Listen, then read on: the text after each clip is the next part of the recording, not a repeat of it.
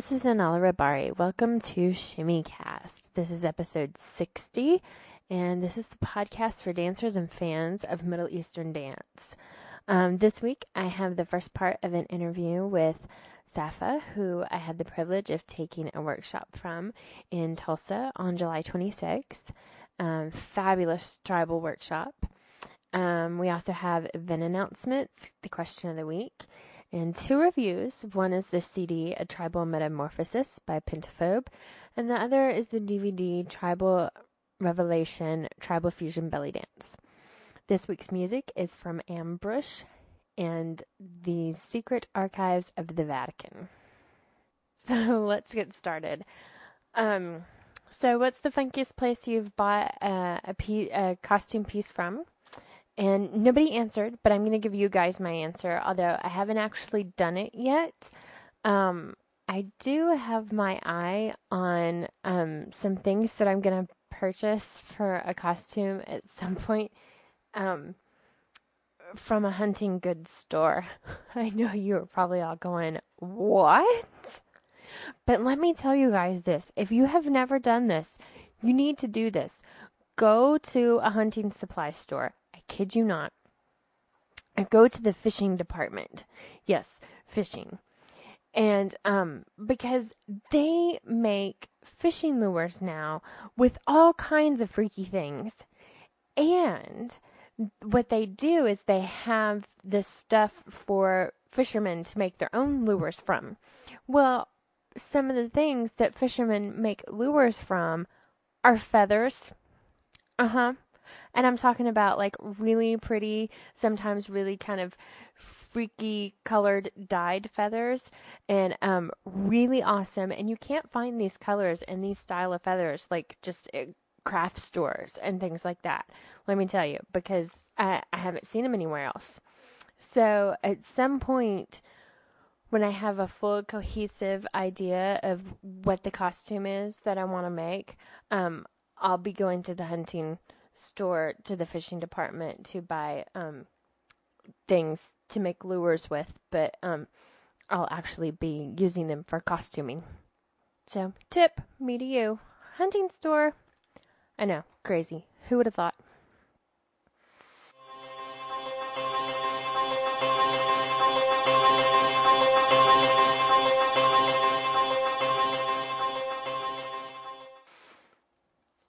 And now your Shimmycast news.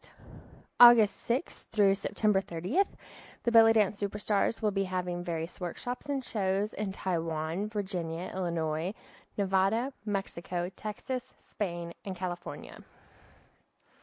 August 9th through 10th, Ruby Sakura Belly Dancers presents Saidi in workshops and show in Winston-Salem, North Carolina. August 10th through 16th, Summer at Shambhalaya, Dancing from the Inside Out, Oriental Dance with Retreat with Sharini El Safi, Shambhalaya Ranch, Northern California. August 11th through the 13th, Fat Chance Workshop in Highland, California. August 14th through the 15th, Fat Chance ATS Teacher Training in Highland, California. August 14th through the 17th, Y'all holla, y'all! A Gathering of Stars in Grapevine, Texas. Ryan's laughing at me, but how else is a Southern girl supposed to say that? Okay, August 15th through 17th, Southern Fusion Fest 2008. Three days of shows, shopping, and workshops with Tamalyn Dallal, Moria Chappell, Marty Love, Zafira Dance Company, Gina, and more in Athens, Georgia. August 18th through the 24th. Moon over Morocco. 7. Belly Dance Camp and Concert in Santa Barbara, California. July or August I'm forgetting what month it is now. Good grief. August 22nd through the 25th, Jillian and Mary Bellies presents Layla Giovanna and Roland in workshops and Saturday evening show in Ringgold, Georgia and Chattanooga, Tennessee. August 23rd through the 24th, Cassandra Alwardi and the Wind and Sand Dance Company present Zaidi in workshops and show in Cleveland, Ohio. August 29th, Gypsy Fire will perform at the River's Edge Bistro and Cafe in Tulsa, Oklahoma. August 29th through the 31st, Fat Chance Workshop in Katamboo, Australia. Kat- Katamba, Australia? Well, I'm sure if you live in Australia, you know what city I'm talking about. September 13th, Judy Cunningham presents the 21st annual Belly Dancers Workshop Bazaar and Hafla. Instructors inco- include Shikani, Ashia, and Najida in Sedalia, Missouri. September 26th, Gypsy Fire will perform at the River's Edge Bistro and Cafe in Tulsa, Oklahoma. This has been the ShimmyCast News for this week, and as always, you can find more information about all of these events on our forum board.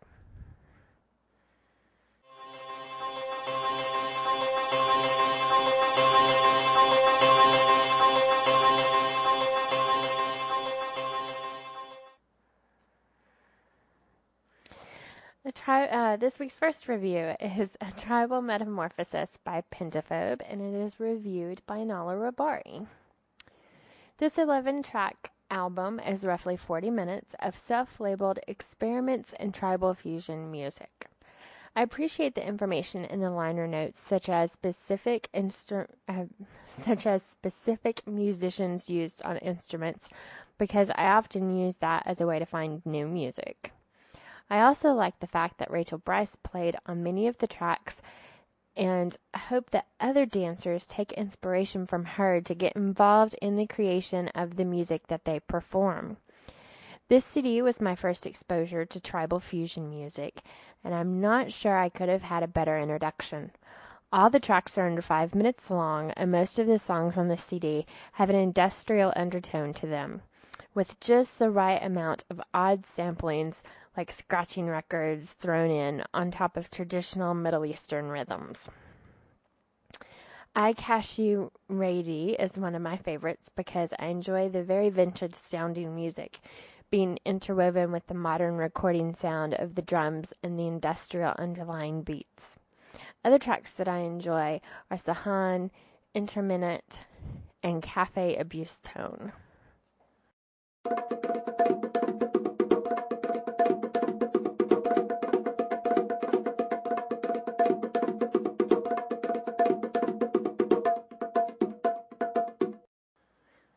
This week's first song is Sturgewald by Ambush from the Podsafe Music Network.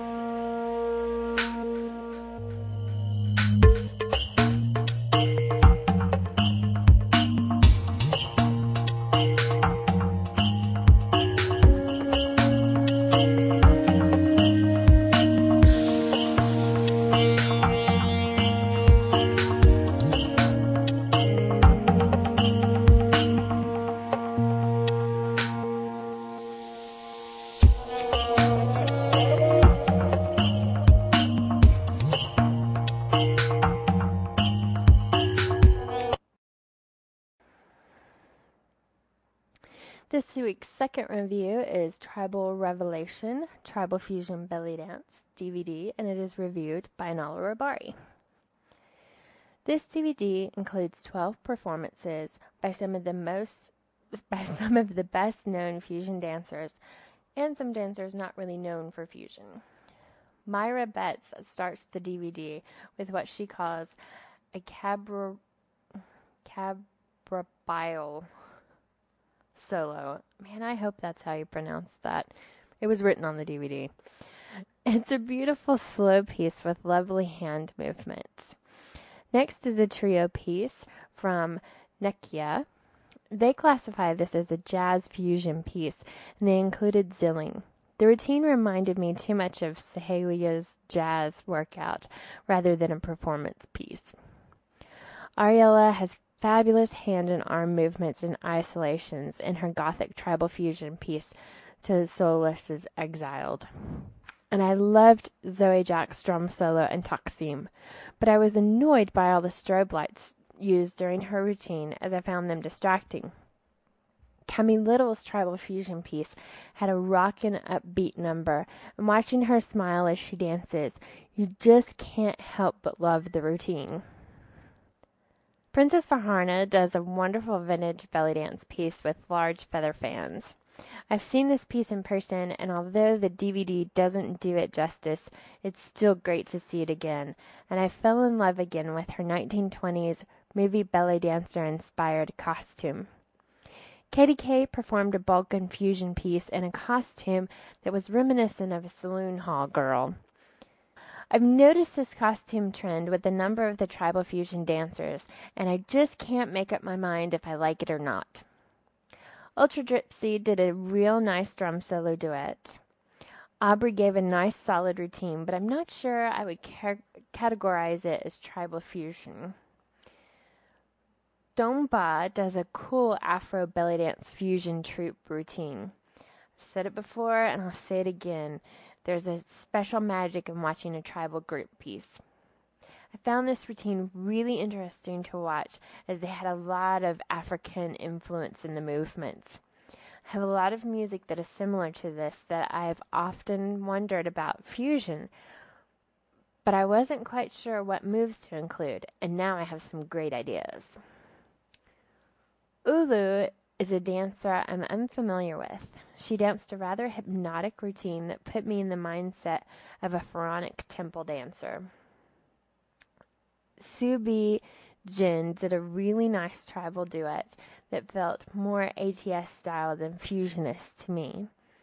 They had some really nice partnering during the floor work section that continued after they got up off the floor and back onto their feet and it was the and it lasted the rest of the routine. The name of the dancer, song, musician, and style are included before each piece. I love it when productions do this as it helps me find new musicians and CDs to check out. And I always love finding out how the dancers like to categorize their certain pieces. The staging, lighting, and other production qualities are professional caliber. The lighting is done in a very theatrical way, which is nice for setting the mood and atmosphere, but it also makes it hard to really see the details in some of the dancers' costumes and movements. And, as I mentioned before, the strobe lighting could be a bit distracting. I also felt at times that the camera angles changed too often to really see and enjoy some of the movements. Extras include written bios of all the dancers and written on written text on what tribal fusion is and a behind the scenes video montage. On the whole, this is a great video and has some wonderful tribal fusion performances.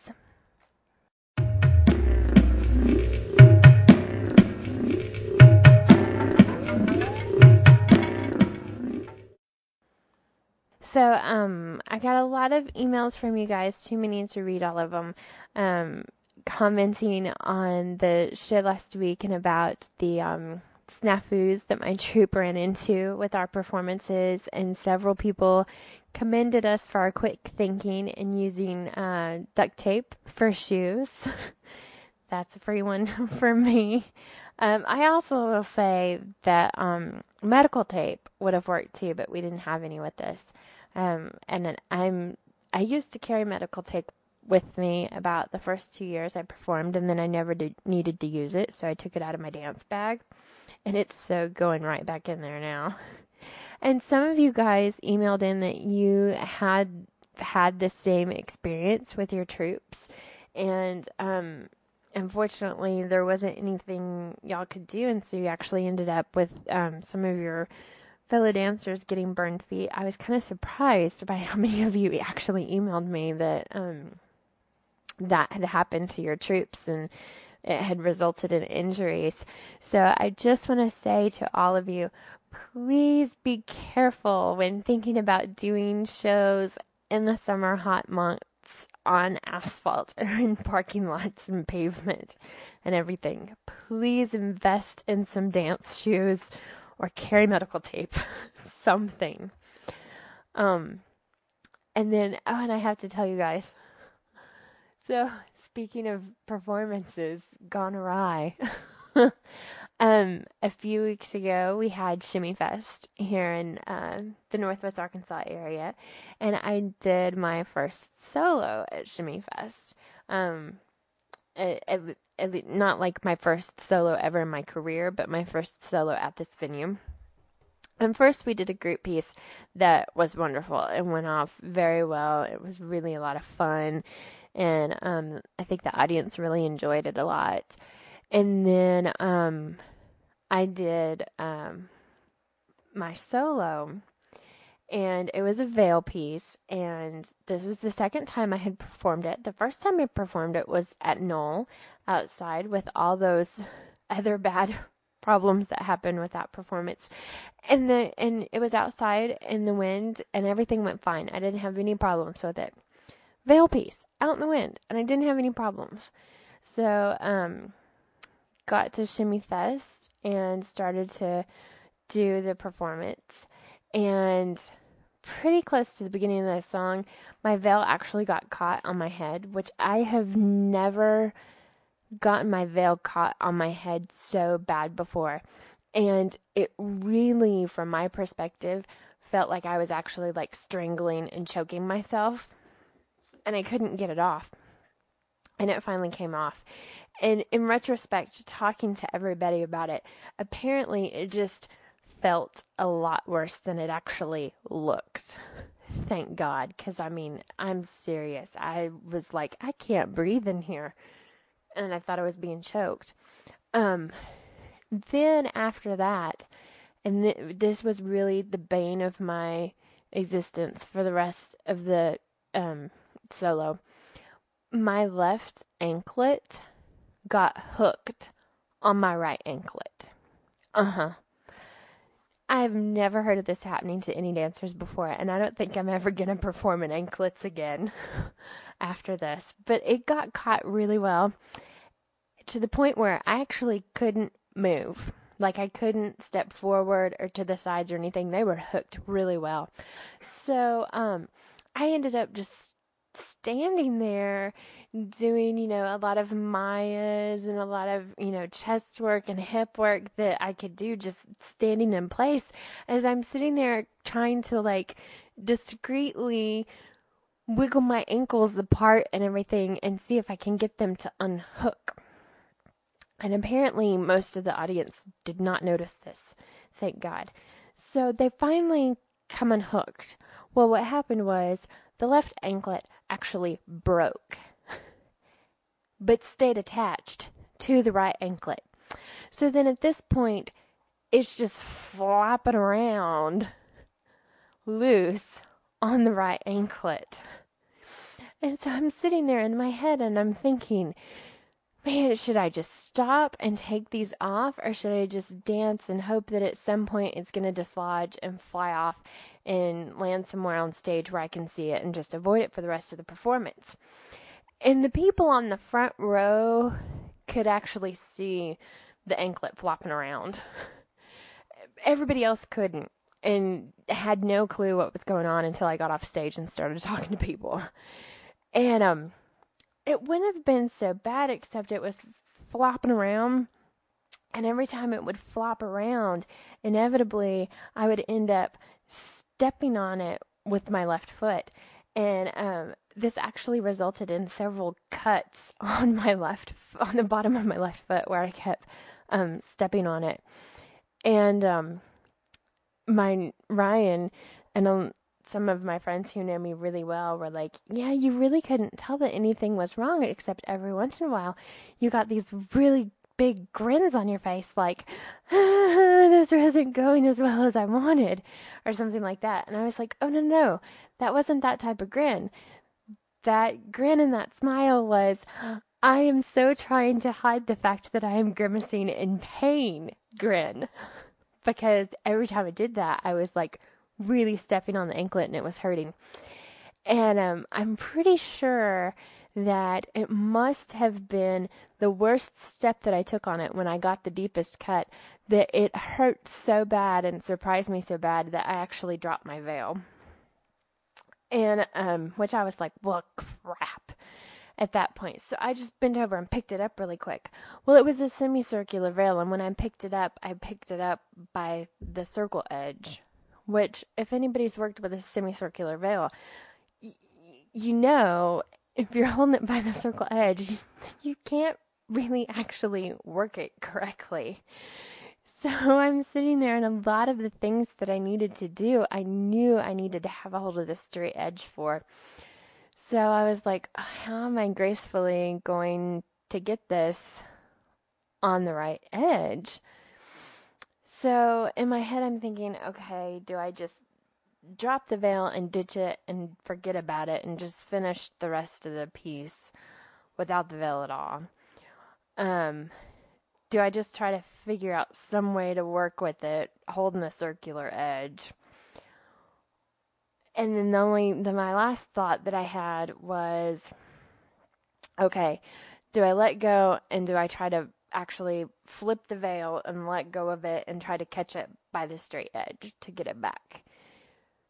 And I decided, well, you know what? At this point, what what else do I have to lose? I had felt like the this wasn't the solo I had wanted to perform up to that point anyway. So what else did I have to lose? So I um, flipped it and you know just and you know sna- I snapped it up and let go of it and then as the straight edge floated up, I just like reached out and grabbed it in the air really fast and caught it and by the correct edge and everything at that point. And then finished the routine and took my bow and was walking off the stage. And just as I was about to get to the steps to walk off stage, that dang left anklet finally popped off the right one. I know. It waits until the very end so I lean over and I pick it up off the stage and I'm holding it up over my head and I say, now it comes off. and everybody in the front row who knew what had been happening up to that point with the dang anklet, like was really clapping and everything and was just like, oh my gosh, the poor girl.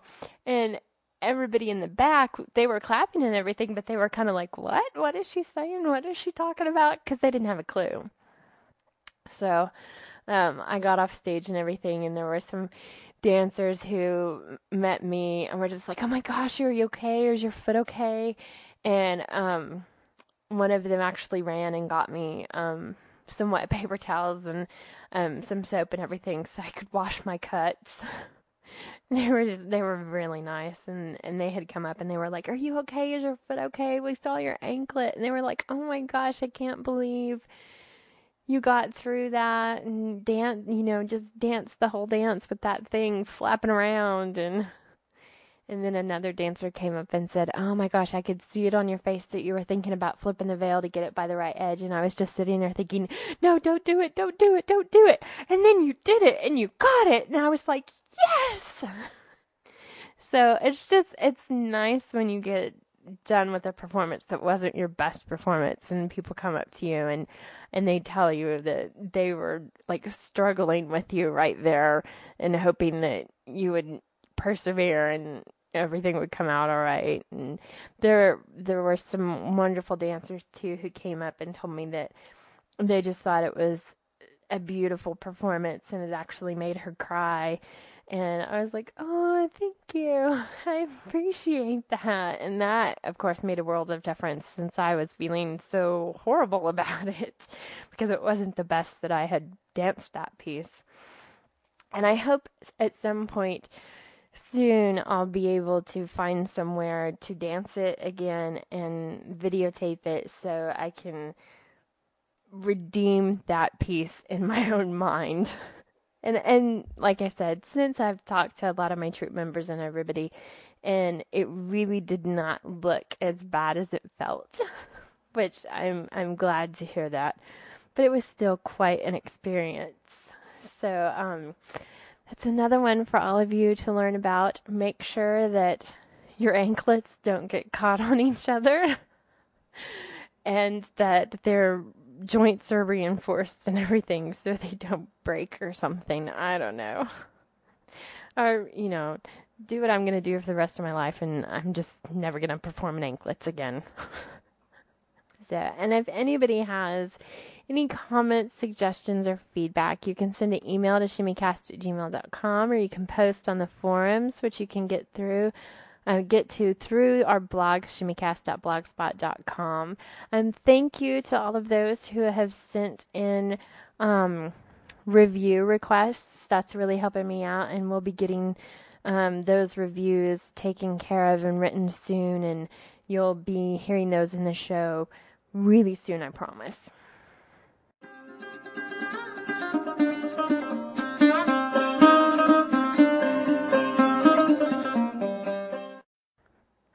So this is the first part of my interview with Safa.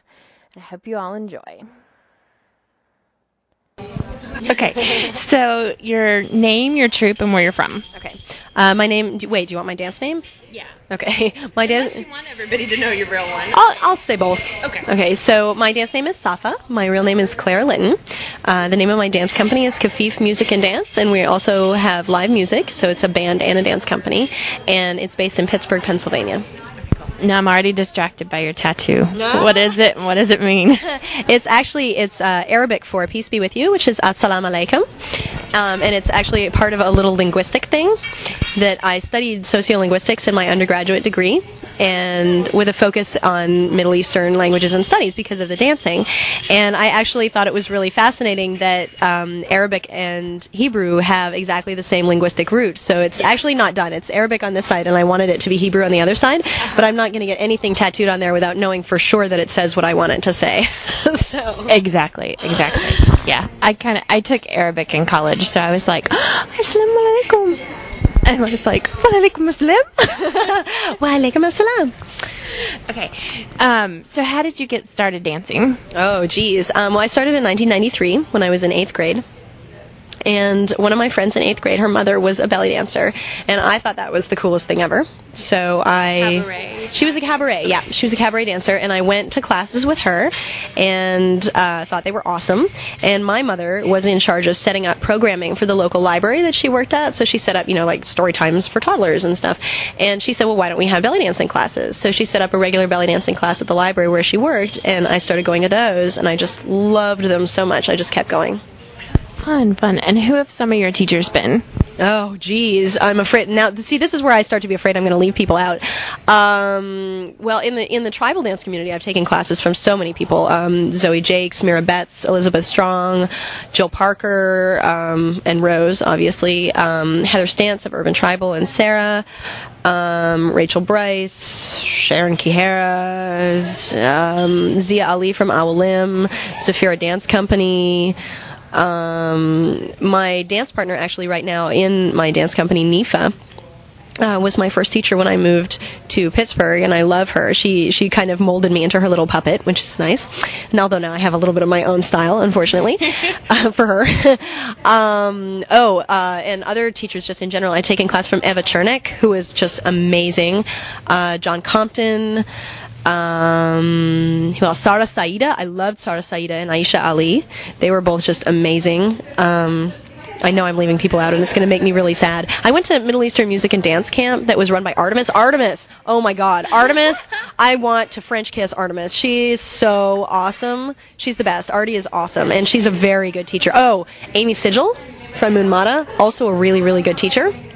Very good. Um, I know I'm leaving people out, so fill in the blanks. It happens. It happens. So, how did you go from cabaret to tribal?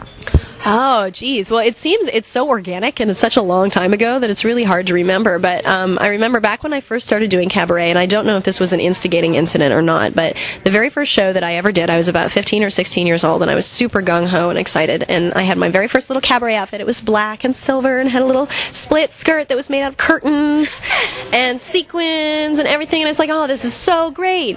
And nobody told me that I had to wear pants. So I was in this show and like super excited. I'm sure I was just terrible, but I wish I had the video from that.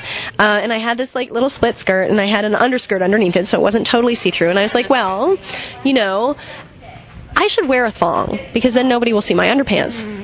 So I was wearing a split skirt and a thong, and one of my friends came up to me after the show. They're like, "It was great. I could see your whole butt the entire time you were dancing." I was like, "Oh my god, oh my god, I'm going to die." Um, so I don't know if that was like an instigating incident for deciding to wear more clothes when I was dancing or what, but um, I think it really just started because I was a member of the Society for Creative Anachronism. And a lot of the dancers that are in the SCA who go to Pennsic are tribal style dancers. And I think when I first went to Pennsic um, and started seeing dancers was around 96, and I had been going since 93. And it was the troupe Gawazi, which is now defunct. It split into Zafira and Kafif, my group and, and the other group in Pittsburgh. Um, and I thought they were amazing. They wore these like beautiful Indian embroidered cholis and turbans, and I had never seen anything like that before, and they were just captivating. So I loved them. And then I started stalking them um, around Pennsic, and then I met some of their other friends who are also now my friends, like Awalim Dance Company and Blue Lotus, and um, like Ansa from Baraka Mundi in North Carolina, and just lots of different people. And it just kind of grew from there. It just became it became not only a dance form that I liked and a costuming form, but also a social group.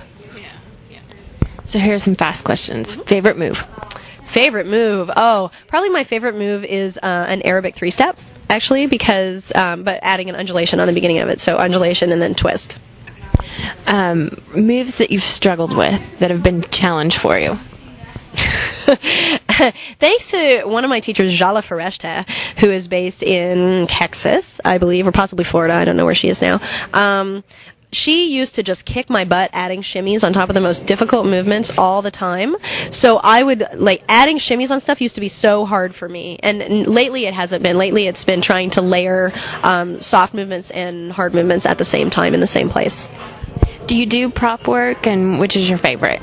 Yeah, I do. Um, I actually I do you know sword, veil, basket, all that kind of stuff. Um, probably my favorite is sword, just because it's really easy to do stuff with. But veil runs a close second. Mirrors, beads, or fringe? Which one's better? um, I would go for mirrors because even say all of the above. yeah, uh, definitely. I mean, I, I'm digging on the fringe for sure. Um, I don't like the beads because they always break and then they get under your foot and they hurt. Yeah. So yeah, I would I would probably go for mirrors because they're they're less likely to kill you and also in a pinch you can check your makeup in them. That's a good idea. I hadn't thought of that. I have a choli that has like a huge, enormous mirror. Like they have little flaps over the boobs. Every now and then I flip it up. I can check my lipstick and flip it back down. Oh, that is so awesome. Tip. Huge tip. Okay. Um, what music are, is currently inspiring you?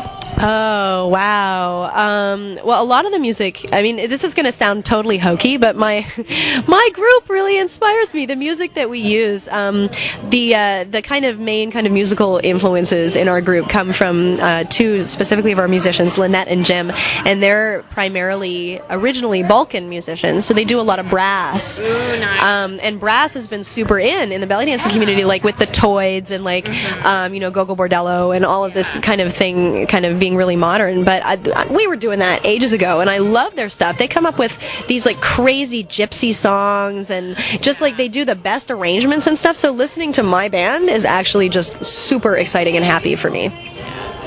Now, do you improv or choreograph, or is it a little bit of both? When dancing with a group, we always choreograph. Um, we actually we are probably one of the the few. Well, actually, that's not true anymore. I was going to say we're one of the few tribal troupes that does choreography, but I think most tribal troupes do choreography now.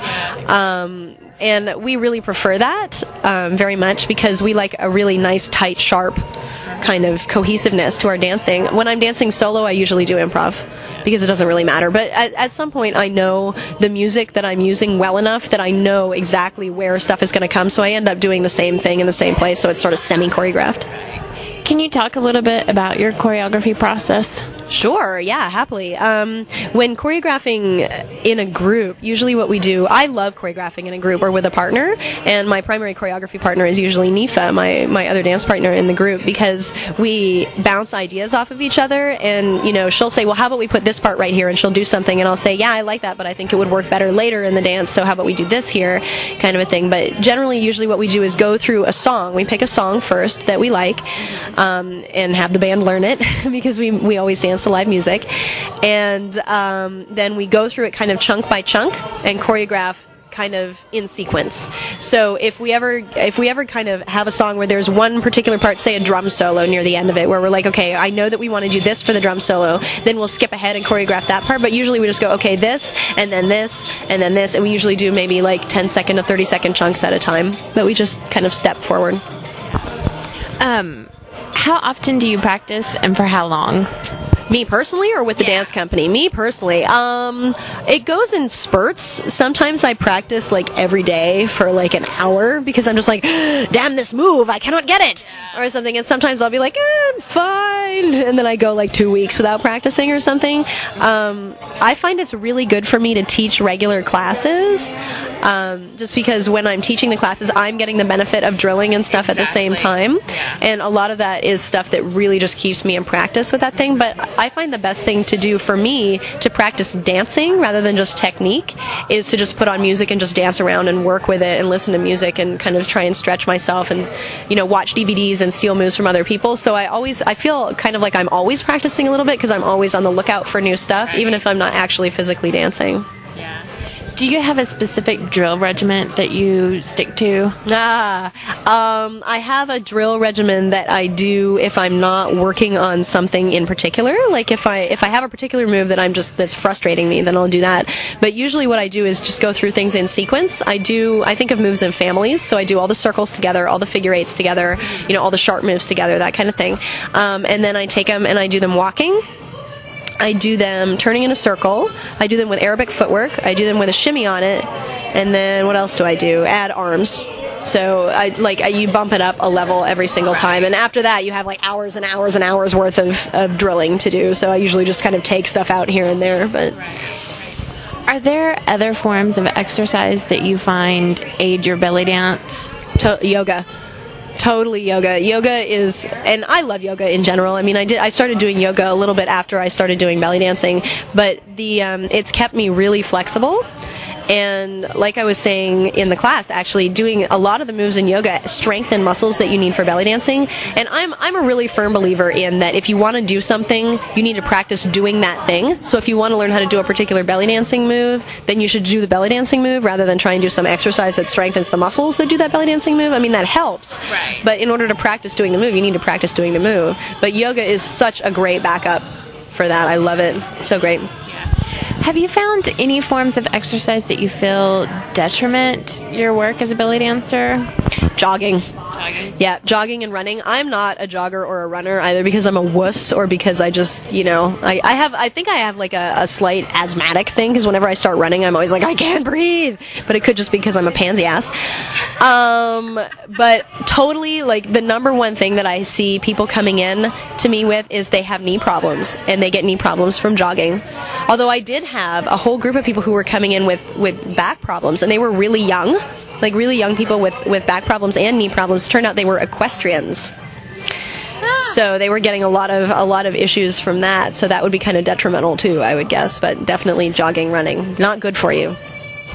It's, I never would have thought the equestrian thing. right? Seriously. It's crazy. I know. I think some of it was from falling off of the horses and landing wrong, but some of it was yeah. also because you have to hold that really rigid, like leaning Right. forward position. You're just Yeah. locked. Ugh. Yeah, that's true. That's true. What kind of audiences do you like to perform for?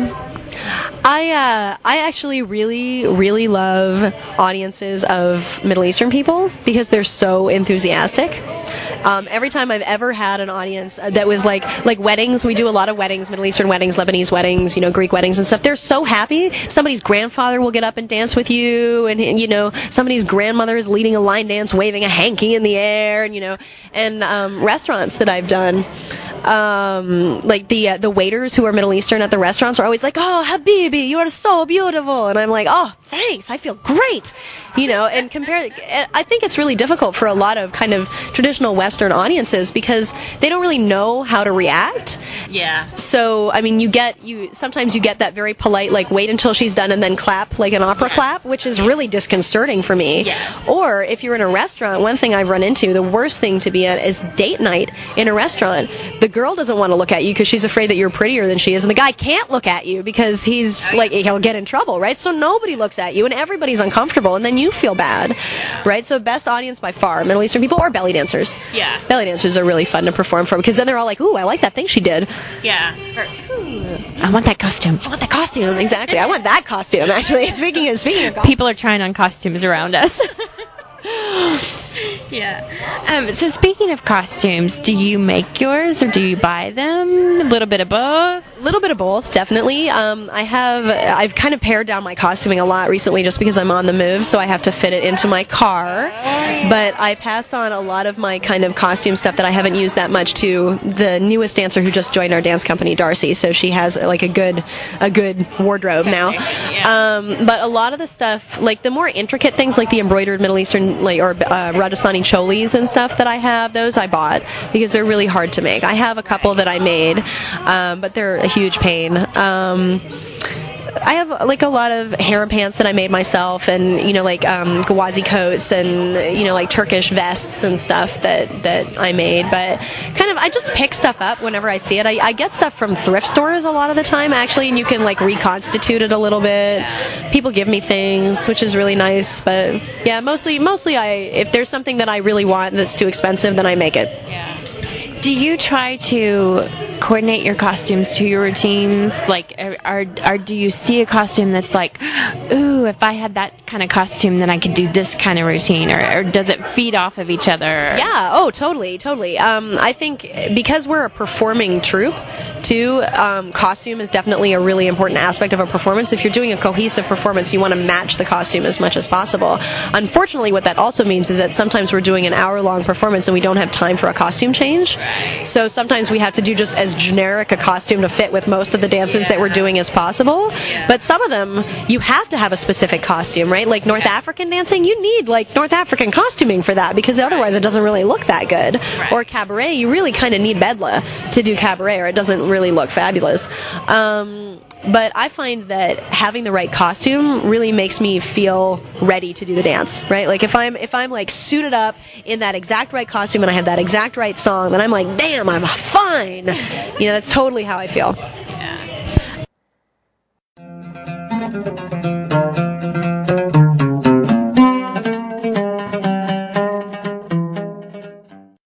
So I hope you all enjoyed this week's show. Now it's time for the question of the week, and we're going to keep the same question, which is what is the funkiest place you have bought a costume piece from? To answer, you can send emails to shimmycast at gmail.com or go to our forum board at shimmycast.blogspot.com. Finally, it's time for the last music pick of the week. This song is Guru Rabbi Teacher by Secret Archives of the Vatican from the PodSafe Music Network. I hope you all enjoy, and until next time, this is Anala Rabari saying shimmy on.